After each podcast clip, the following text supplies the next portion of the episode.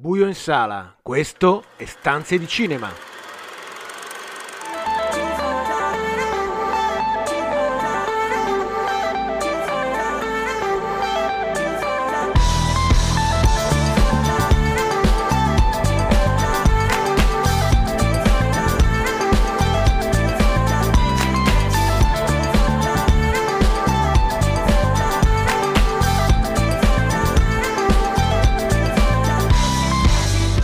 Benvenuti a una nuova puntata di Stanze di Cinema, il programma che vi racconta i film in sala e in streaming, tutte le novità da Hollywood a Cinecittà, il box office e l'universo delle serie TV. Io sono Marco Albanese, come ci sono per questa puntata, come sempre, in collegamento Carlo Cairoli. Ciao Carlo. Ciao. ciao e Daniele Valsecchi. Ciao Daniele. Eccoci qua non potevamo che iniziare dalle nomination agli Oscar, li hanno, li hanno comunicate eh, proprio, proprio, qualche giorno fa, eh, 11 nomination per il nostro, onestamente, non tanto apprezzato Amatissimo. Everything Everywhere All at Once, non tanto apprezzato è un eufemismo. 9 eh, nomination però per gli spiriti dell'isola di cui parleremo tra qualche settimana quando uscirà in Italia, niente di nuovo sul fronte occidentale di, di, Netflix di cui abbiamo già parlato, così come Elvis e The Fableman di Spielberg, eh, rispettivamente 8 e 7 nomination. Insomma, i grandi favoriti hanno fatto man bassa. Sì, ci sono tutti.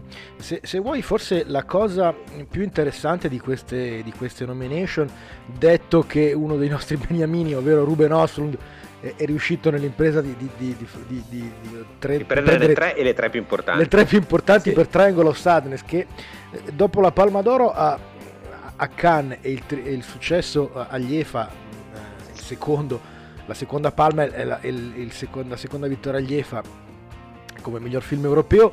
Eh, ha raccolto più critiche che, che, che consensi nel, nel, nostro paese e, e, in Europa in generale. E invece il film in sala e, e, e, col pubblico evidentemente funziona molto bene e funziona molto bene anche con gli addetti ai lavori, i giurati, gli attori, i produttori e gli sceneggiatori che votano e i tecnici che votano, che votano per gli Oscar e quindi evidentemente eh, quella è certamente la sorpresa più importante. Peraltro si è parlato a lungo di un altro film straniero che, avrebbe, che avrebbe possibilità, avrebbe dovuto avere quelle possibilità, ovvero Decision to Live di Park Chan-wook, che invece è stato completamente omesso dalle candidature, persino nel miglior film straniero. No, detto, tornando diciamo al, all'otto dei, dei dieci migliori film dell'anno, eh, forse la cosa più interessante è eh, e dire che da un certo punto di vista c'è un ritorno prepotente della Hollywood più eh, delle major che è, è della Hollywood più, più, spettacolare che piazza Avatar 2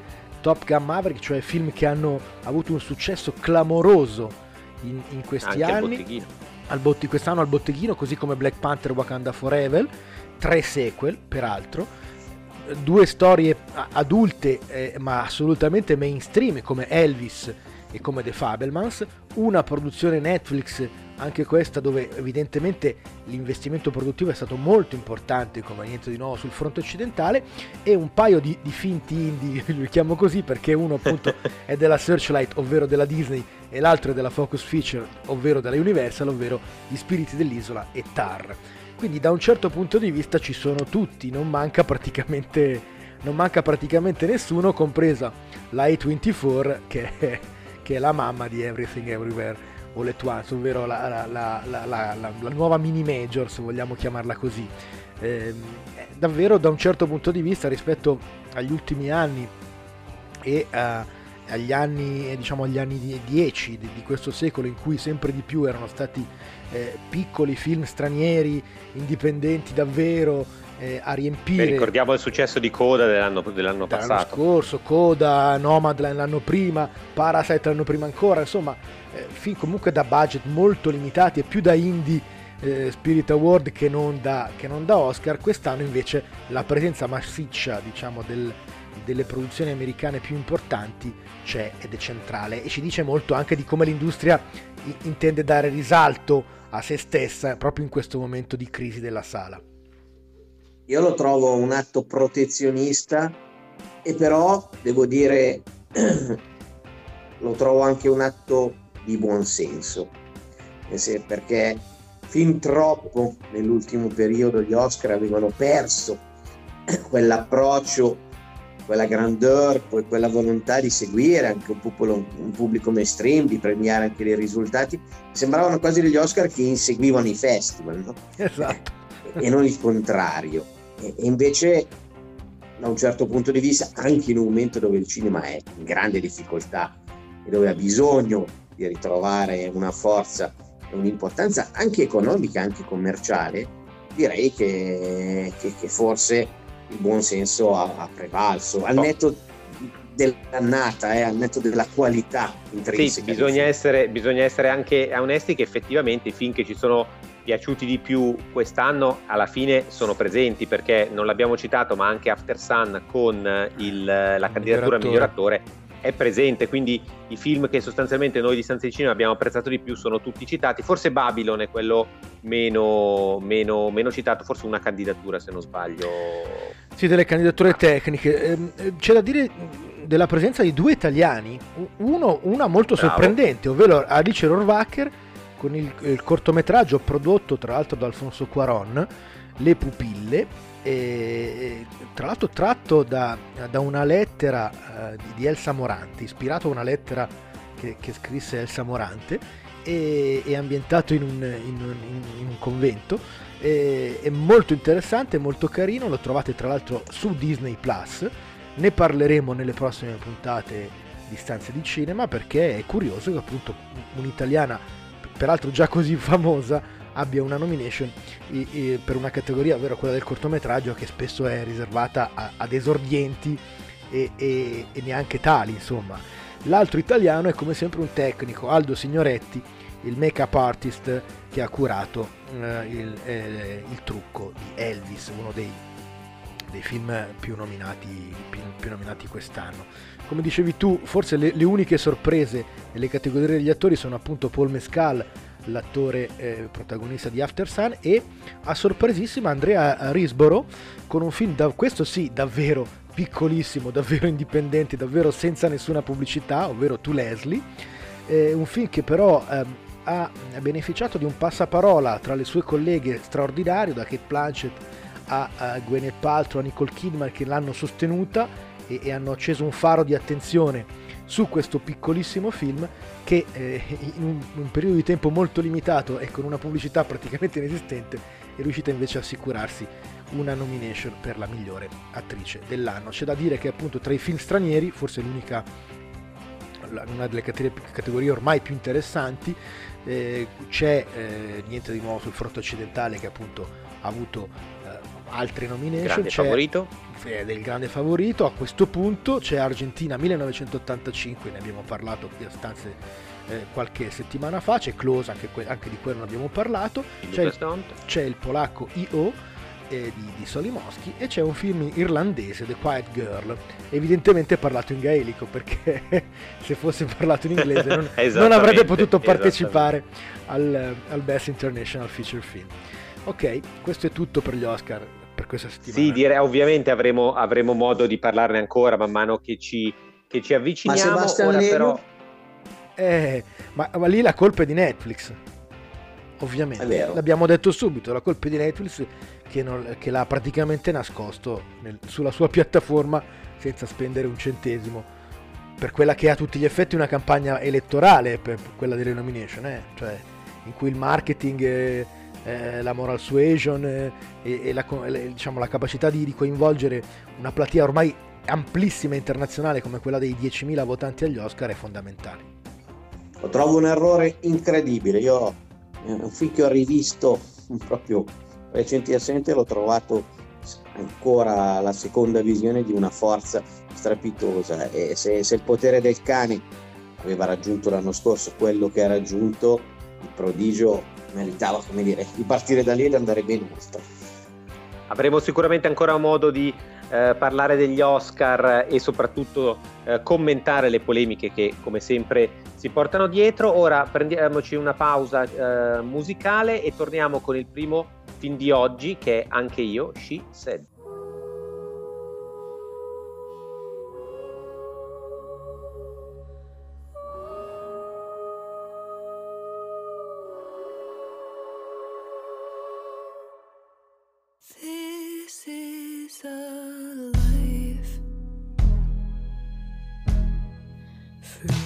From destiny. Not only what we sow, not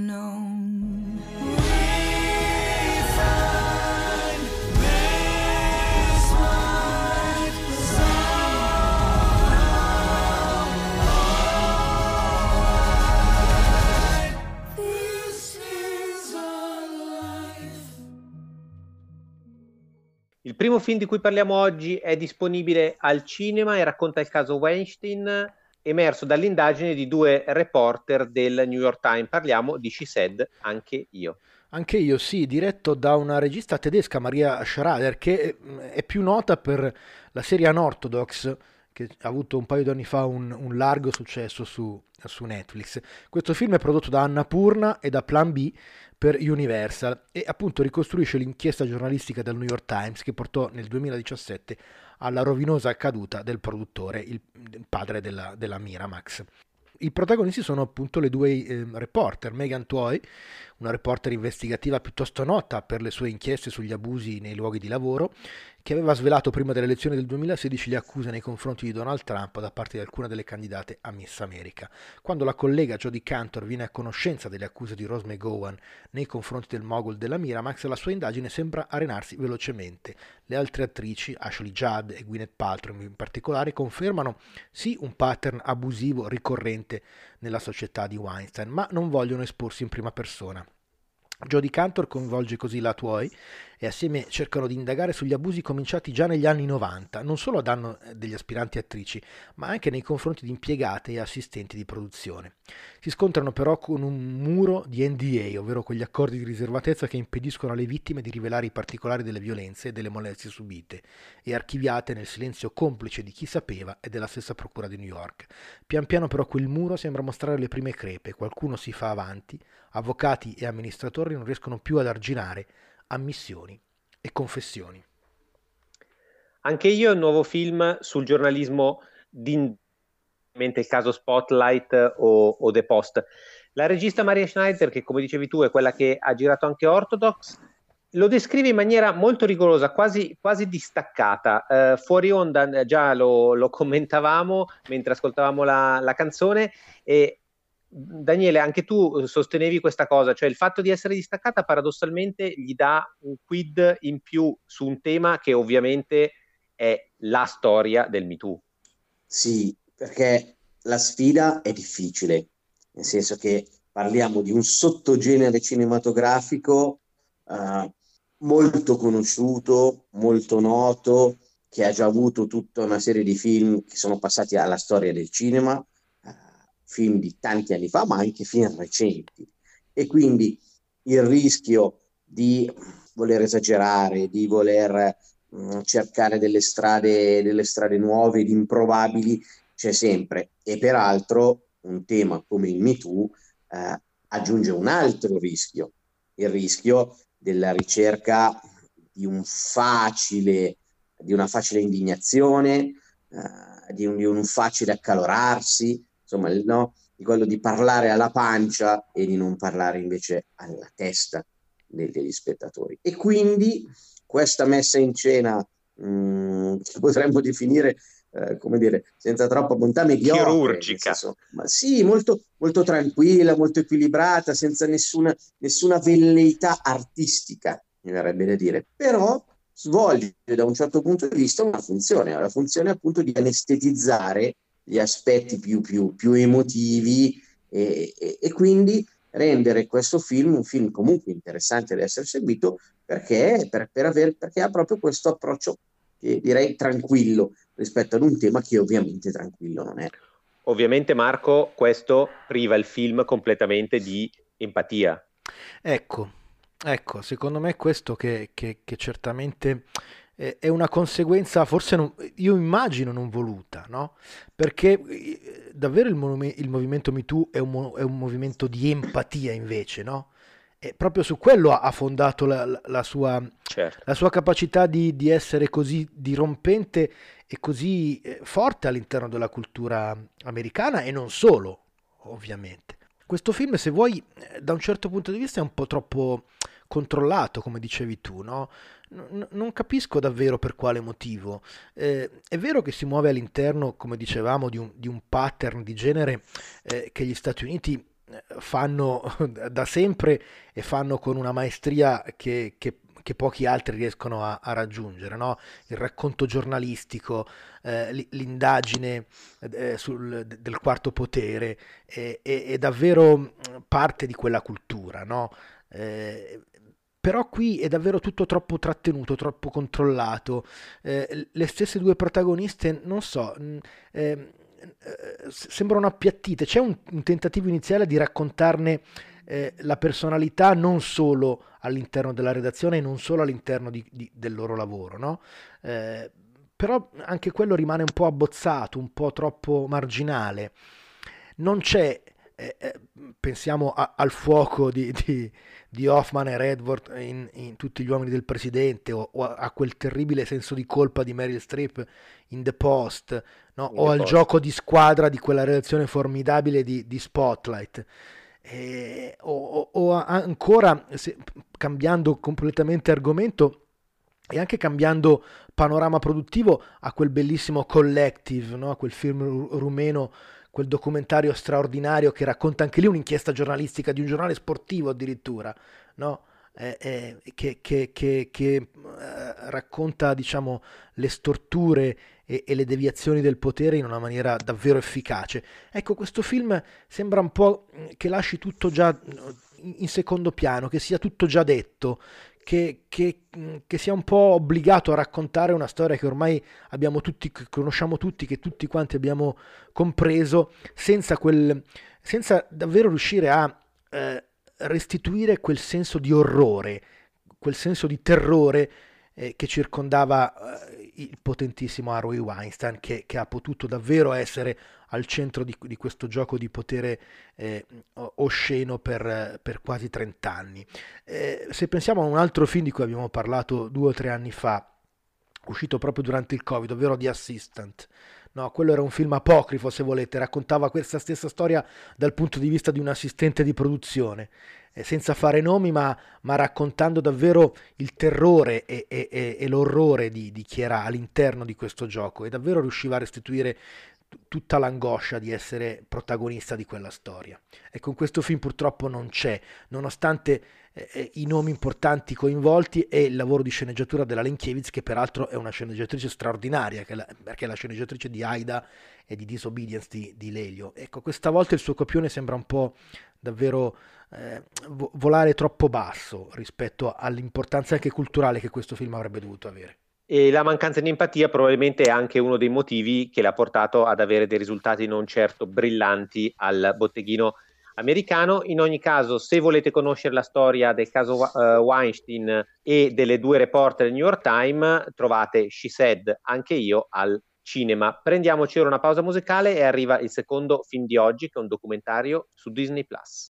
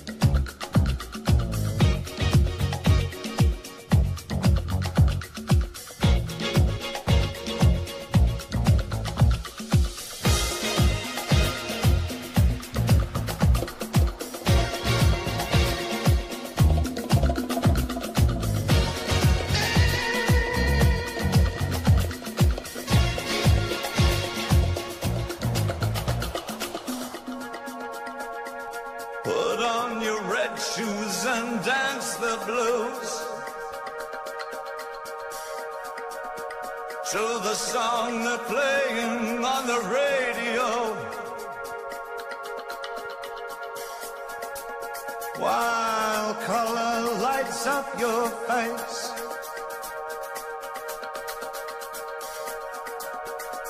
Sway through the crowd to an empty space.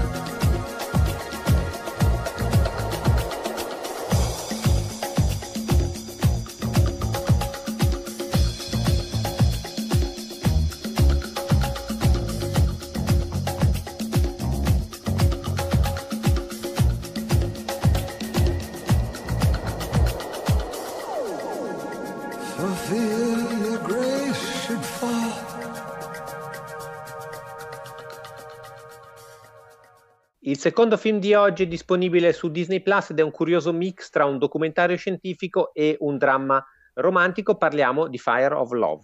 Sì, è la storia di Katia e Maurice Kraft, per vent'anni due vulcanologi infaticabili, innamorati della bellezza imprevedibile della natura, capaci di spalancare un abisso di fuoco verso il centro della Terra. Nati in Alsazia, a pochi chilometri l'uno dall'altra, la loro passione è sbocciata in Italia, osservando le eruzioni dell'Etna e di Stromboli. Conosciutisi al tavolino di un caffè alla metà degli anni 60, hanno condiviso una vita di ricerche, esplorazioni selvagge e pionieristiche e di studi. Le fotografie di Katia e i filmati di Maurice hanno rappresentato il lascito più grande, la testimonianza più incredibile del loro passaggio nel mondo. Lo sterminato archivio di fossili, pietre, reperti e immagini sono stati aperti alla documentarista americana Sara Dosa e contemporaneamente anche a Werner Herzog, che pure aveva già mostrato immagini dei Kraft nel suo Into the Inferno del 2016. Ne sono nati due documentari gemelli, questo Fire of Love e Fire Within del regista tedesco, presentato alla Biennale a novembre. Cosa dire? Oggi sembra la giornata dei film, come dire, che non osano, che non vanno molto oltre, dove artisticamente non c'è, non c'è ricerca, non c'è tentativo. E anche, anche questo doc eh, va e scorre, no, Marco, in maniera abbastanza anonima, in maniera che si lascia certo guardare, Eh, ma, ma che poi non lascia molto. Eh, la cosa migliore sarebbe il fatto che, che- questa è una coppia di matti in realtà, però poi più di là, più di là non si va e la costruzione non aiuta. è, è- è paradossale, no? Perché invece il- il loro- questo film è eh, costruito esclusivamente con le immagini riprese da- dai due vulcanologi e ci aspetteremmo, diciamo, un coinvolgimento emotivo anche in questo caso particolarmente eh, importante, no? Proprio per l'eccezionalità del loro lavoro e per l'eccezionalità de- di immagini veramente incredibili eh, de- della, della coppia. Invece il film della Sosa è veramente anche in questo caso semplice, lineare, tradizionale, Antiempatico. antiempatico, no? E- e riesce a mettere la sordina persino a delle immagini che immaginate con la voce di Herzog, no? Il suo film ancora non è disponibile, ma, ma probabilmente quando uscirà cercheremo di, di fare un confronto rispetto a questo Fire of Love. E, evidentemente che rendono muta anche una storia così, così fuori dall'ordinario, no? Un po' per il carattere davvero incredibile, sovrumano, incosciente, se vuoi, di, di- di questi due, e un po' appunto per, per la qualità incredibile delle loro immagini, anche per la modernità del loro approccio alla scienza, no? Eh, due che hanno documentato tutto il loro lavoro con la fotografia e con, e con le immagini. Il lascito di, di questo film Fire of, Fire of Love è certamente diminutivo. Lo trovate su Disney Plus nella sezione appunto del, del National Geographic dove davvero è, eh, diciamo, si confonde con, con un tipo di documentario che è più naturalistico che non cinematografico. Peraltro invece il, il- il documentario ha avuto un grande successo negli Stati Uniti ed è tra quelli nominati agli Oscar proprio quest'anno di categoria.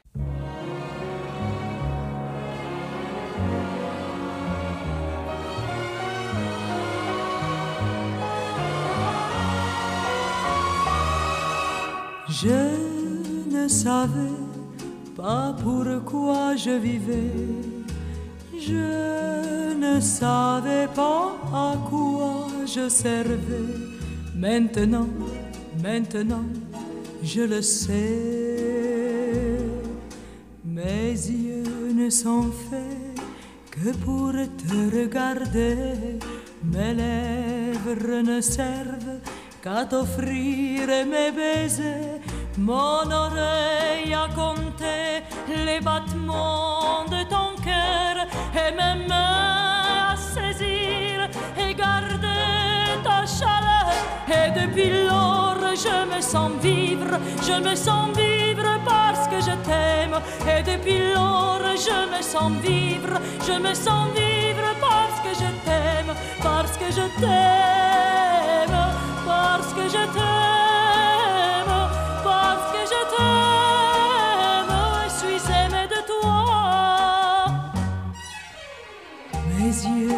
sont faits que pour voir ton réveil. Mes lèvres ne servent qu'à bercer ton sommeil. Mon épaule est formée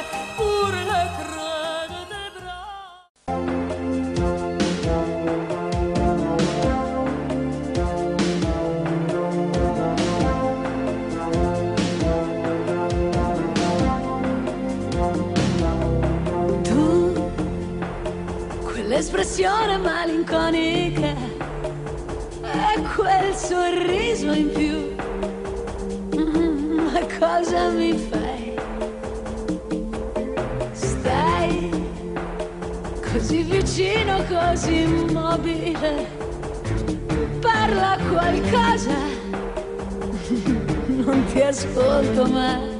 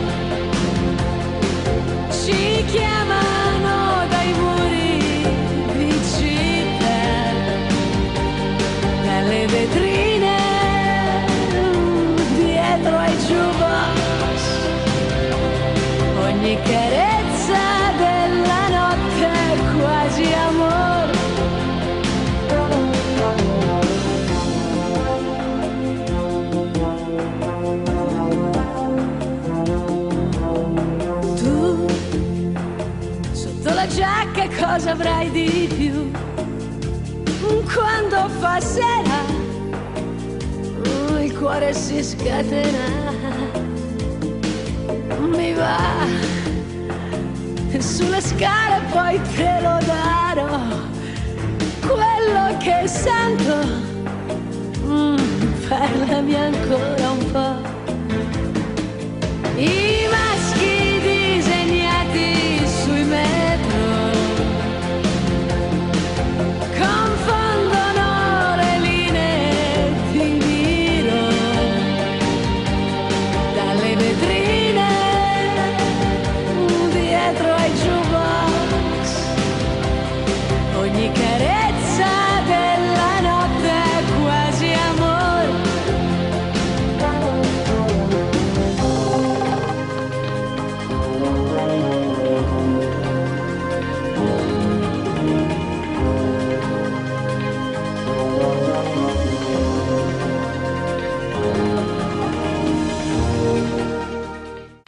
La nostra Gianna Nannini con i maschi ci introduce all'ultimo film di oggi, che peraltro è, è il film con più candidature ai premi francesi César che sono stati eh, comunicate proprio qualche giorno fa, ben 11 candidature per questo film, è anche una commedia in cui Louis Garrel sta davanti e dietro la macchina da presa, parliamo dell'Innocente. Sì, è il suo quarto film che arriva in Italia grazie a Movies Inspired, eh, dopo eh, un passaggio fuori concorso al Festival di Cannes l'anno scorso.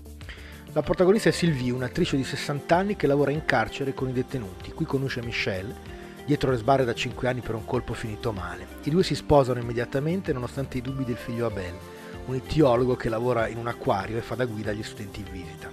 Quando Michelle esce finalmente di galera, lui e Sylvie decidono di aprire un negozio di fiori, che ad entrambi una prospettiva nuova insieme. Solo che i legami del passato trascinano Michelle in un nuovo furto, che imprevedibilmente coinvolgerà come pali sia Abel sia Clemence, la sua migliore amica e collega all'acquario. Lui Garrella ha una lunghissima carriera di attore, lo ricordiamo quasi, quasi bambino. Eh, sta provando a costruirsene una altrettanto solida anche da regista. Con questo Innocente siamo al quarto film da lui diretto. In questo cerca di mescolare la commedia romantica al classico Ace Movie. Sì, è un film molto curioso, se vuoi un po' sgangherato, è un film che assomiglia un po' alla nostra commedia all'italiana, se volete. È un film che ha un sostrato sociale, eh, comincia in carcere con appunto eh, questo lavoro di, de, della madre del protagonista, Sylvie, questa attrice che fa, che fa, lezioni in carcere ai detenuti e poi prosegue appunto come, con, eh, come un ice movie che coinvolge persone assolutamente improbabili.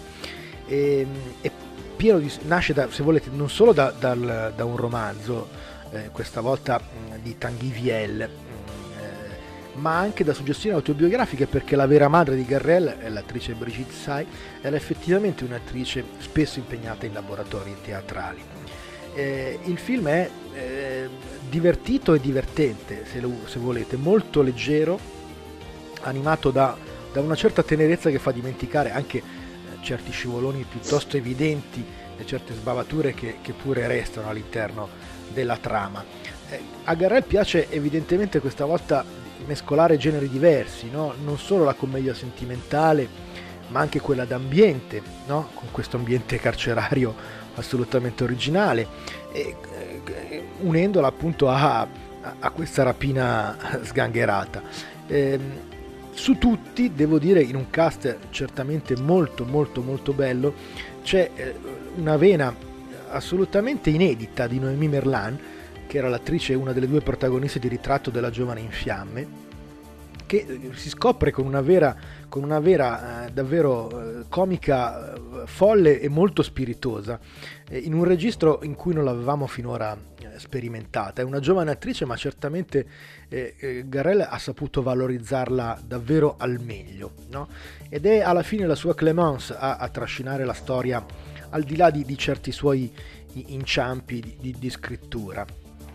Un film che, come spesso accade ai film diretti da registi, è un film che si affida da un lato interamente alla scrittura e dall'altro interamente al lavoro degli attori, no? come spesso succede nei, nei film de, diretti da, da, da, da attori.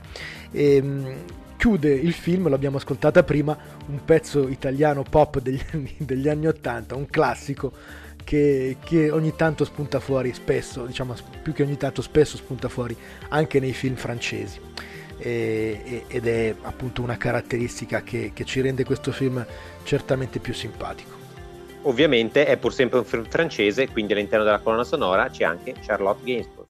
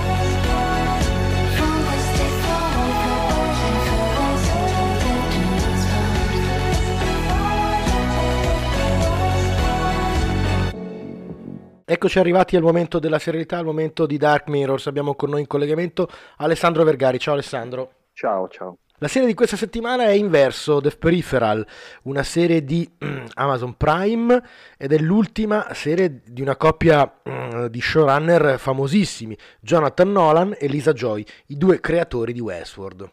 Sì, hai detto bene, eh, due autori, due insomma, grandi eh, personalità del, del mondo serialità televisiva, eh, ha ricordato appunto Westworld, la loro serie sicuramente più, più nota, più famosa.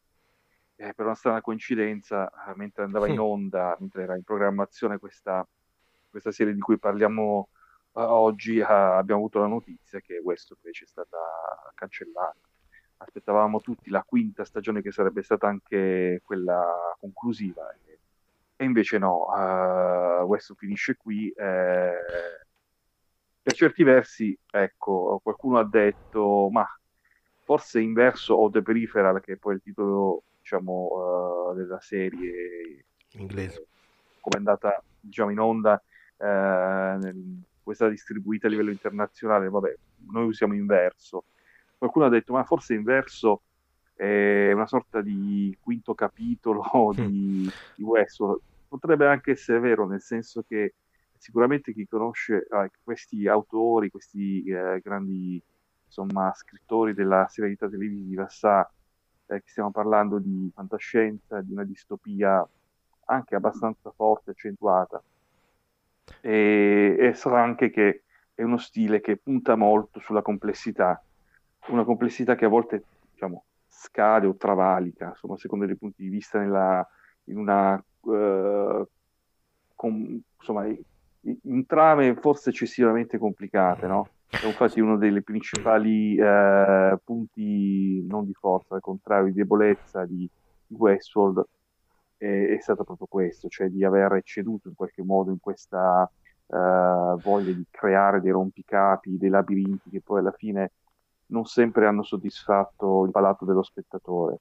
Mentre soprattutto ah, Alessandro no, da una cioè, stagione es- esplosiva. Esatto. Mentre Westworld poggiava, diciamo, le sue radici erano nel lavoro di Michael Crichton, eh, The Peripheral sì. inverso invece è, è, è, un romanzo di William Gibson, uno dei pionieri del, del genere cyberpunk in letteratura, no? Sì, certo. Quindi diciamo, la loro impostazione è sempre quella alla fine, no? cercare certo. di trarre ispirazione dalla letteratura, eh, in questo caso dalla letteratura cyberpunk di Gibson, quindi diciamo subito che sicuramente c'è una, uh, un, un, un, tentativo insomma, autoriale no? di creare delle, delle, delle serie che siano forti da questo punto di vista, tant'è che comunque la scrittura è sempre eh, ottima da questo punto di vista. Poi è chiaro che parliamo di distopia e di che cosa parliamo? Ecco, entriamo un po' nel esatto, merito. Esatto. Di... Raccontiamo un po' per quanto possibile, diciamo. sì. ah, c'è una coppia di fratelli che vive in North Carolina nel 2032, quindi siamo già proiettati nel futuro, no? Eh, Flynn e Barton vivono uh, in una insomma, in una villa, in una zona isolata della North Carolina e hanno una, una grande passione, quella dei videogiochi. Uh, questi sono videogiochi che chiaramente sono proiettati uh, nel 2032, quindi realtà aumentata, realtà virtuale. Uh, e un giorno Barton, che è sempre alla ricerca di soldi, anche per curare la madre malata, riceve un visore molto, molto particolare eh, che per certi versi eh, ricorda un po' quello che aveva diciamo, inventato diciamo così, Cronenberg eh, in uno dei suoi più famosi Existence. Eh. Certo, certo. E che cosa succede? Che quando viene indossato appunto questo visore eh, si entra in una realtà alternativa, ma come si accorgerà poi sua sorella, che è Flynn, e ha diciamo, una grande dimestichezza e abilità con i videogiochi anche superiore al fratello, in realtà più che una realtà simulata o una simulazione diciamo estremamente realistica, si accorge insomma di essere proiettati in un futuro ancora più spinto, perché poi la maggior parte diciamo della eh, cioè l'ambientazione principale di, di, questa serie è nel 2099, no? eh, e, e, oltretutto in, una, uh, in un'ambientazione geografica completamente diversa dall'America perché la città di Londra, una città di Londra molto trasformata e modificata dagli eventi poi a, insomma, di cui verremo a conoscenza, catastrofi. Il famoso sono, jackpot. Eh, sì, delle catastrofi che si sono succedute una dopo l'altra fino ad arrivare appunto a questo jackpot che è un po' il, eh, ha, ha, portato la Terra al, al, disastro definitivo e poi eh, successivamente alla ricostruzione da parte di una misteriosa triade di, di poteri, eh, una, una, oligarchia, la CLEPT, eh, una polizia eh, supportata anche da, da, da, da poliziotti, diciamo, eh, ibridi, quindi siamo proprio nel campo del, del cyborg, appunto, la polizia MET, è un istituto di ricerca che eh, sta cercando appunto di eh, riportare in vita eh, delle specie estinte e quindi di eh, ricostruire l'ambiente naturale eh, sulla Terra. Però nella sostanza questi tre poteri formano una, um, un asse totalitario. E quindi che cosa viene chiesto a Flynn a un certo punto, anzi diciamo fin dall'inizio? Viene chiesto di rintracciare una certa uh, Alita che uh, è fuggita diciamo, dal centro di ricerca portando con sé un, uh, qualcosa di molto prezioso. Ora, è molto difficile diciamo, raccontare questa, uh, questa, serie e diciamo soltanto che, se vogliamo aggiungere qualcosa sì. di, di, di, significativo, che chiaramente ci sono delle forti, diciamo, uh, poi del critico o comunque uh, il tentativo di, di, di, insomma, di raccontare questo, questo, mondo guardando anche al nostro. No? Chiaramente parliamo della catastrofe ecologica, parliamo di catastrofi anche, catastrofi anche sociali, certo, eh, sociali, e quindi sanitari, sociali, quindi inevitabilmente c'è il tentativo di riflettere, di portare all'estremo alcune delle tendenze purtroppo diciamo attuali della nostra contemporaneità. E, ehm, peraltro poi ci sono anche delle, delle, delle spiegazioni, insomma, eh, molto, come dire, futuristiche, nel senso che eh, perché questo viaggio nel tempo in realtà non è un vero e proprio viaggio nel tempo, ma è uno sviluppo estremo e ulteriore di quella che diciamo la, quelle che sono le, le possibilità date anche dalla fisica quantistica, per cui eh, certo. la possibilità di non, so, non, tanto di viaggiare quanto di trasportare altrove, appunto nel tempo, in una, in una dimensione appunto spazio-temporale, dei corpi che in realtà poi non è che vengano proprio trasportati nel vero senso della parola, ma vengono eh, proiettati come un'immagine mh, 70 anni più tardi.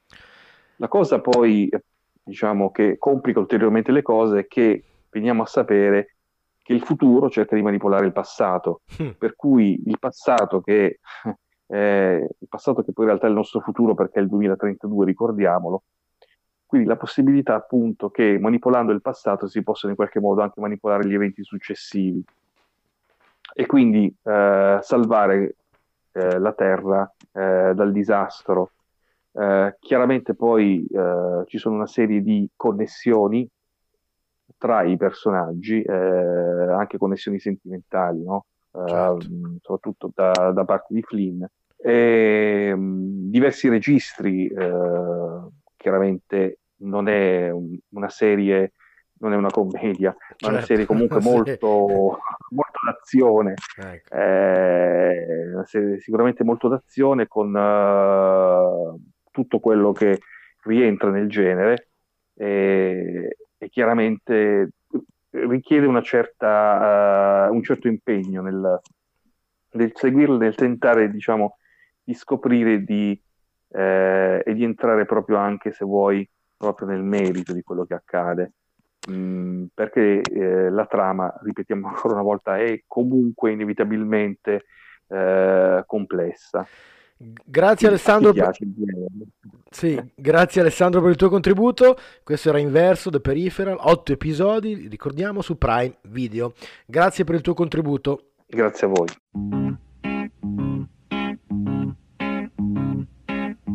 What a day for a daydream.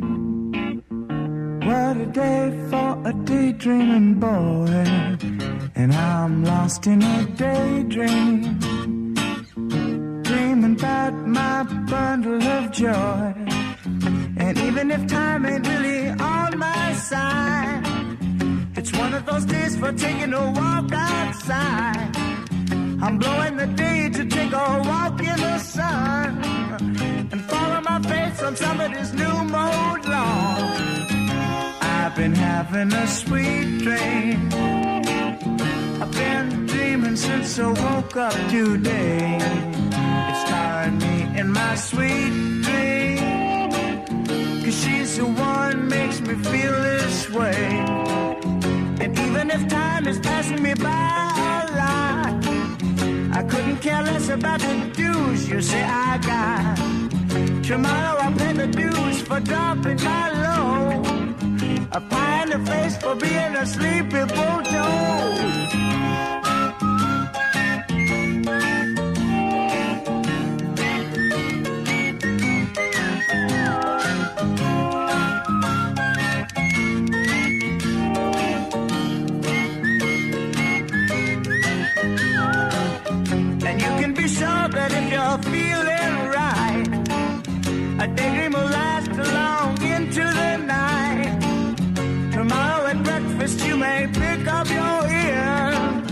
Or you may be daydreaming for a thousand years. What a day for a daydream, custom made for a daydreaming boy. I'm lost in a daydream dreaming about my bundle of joy.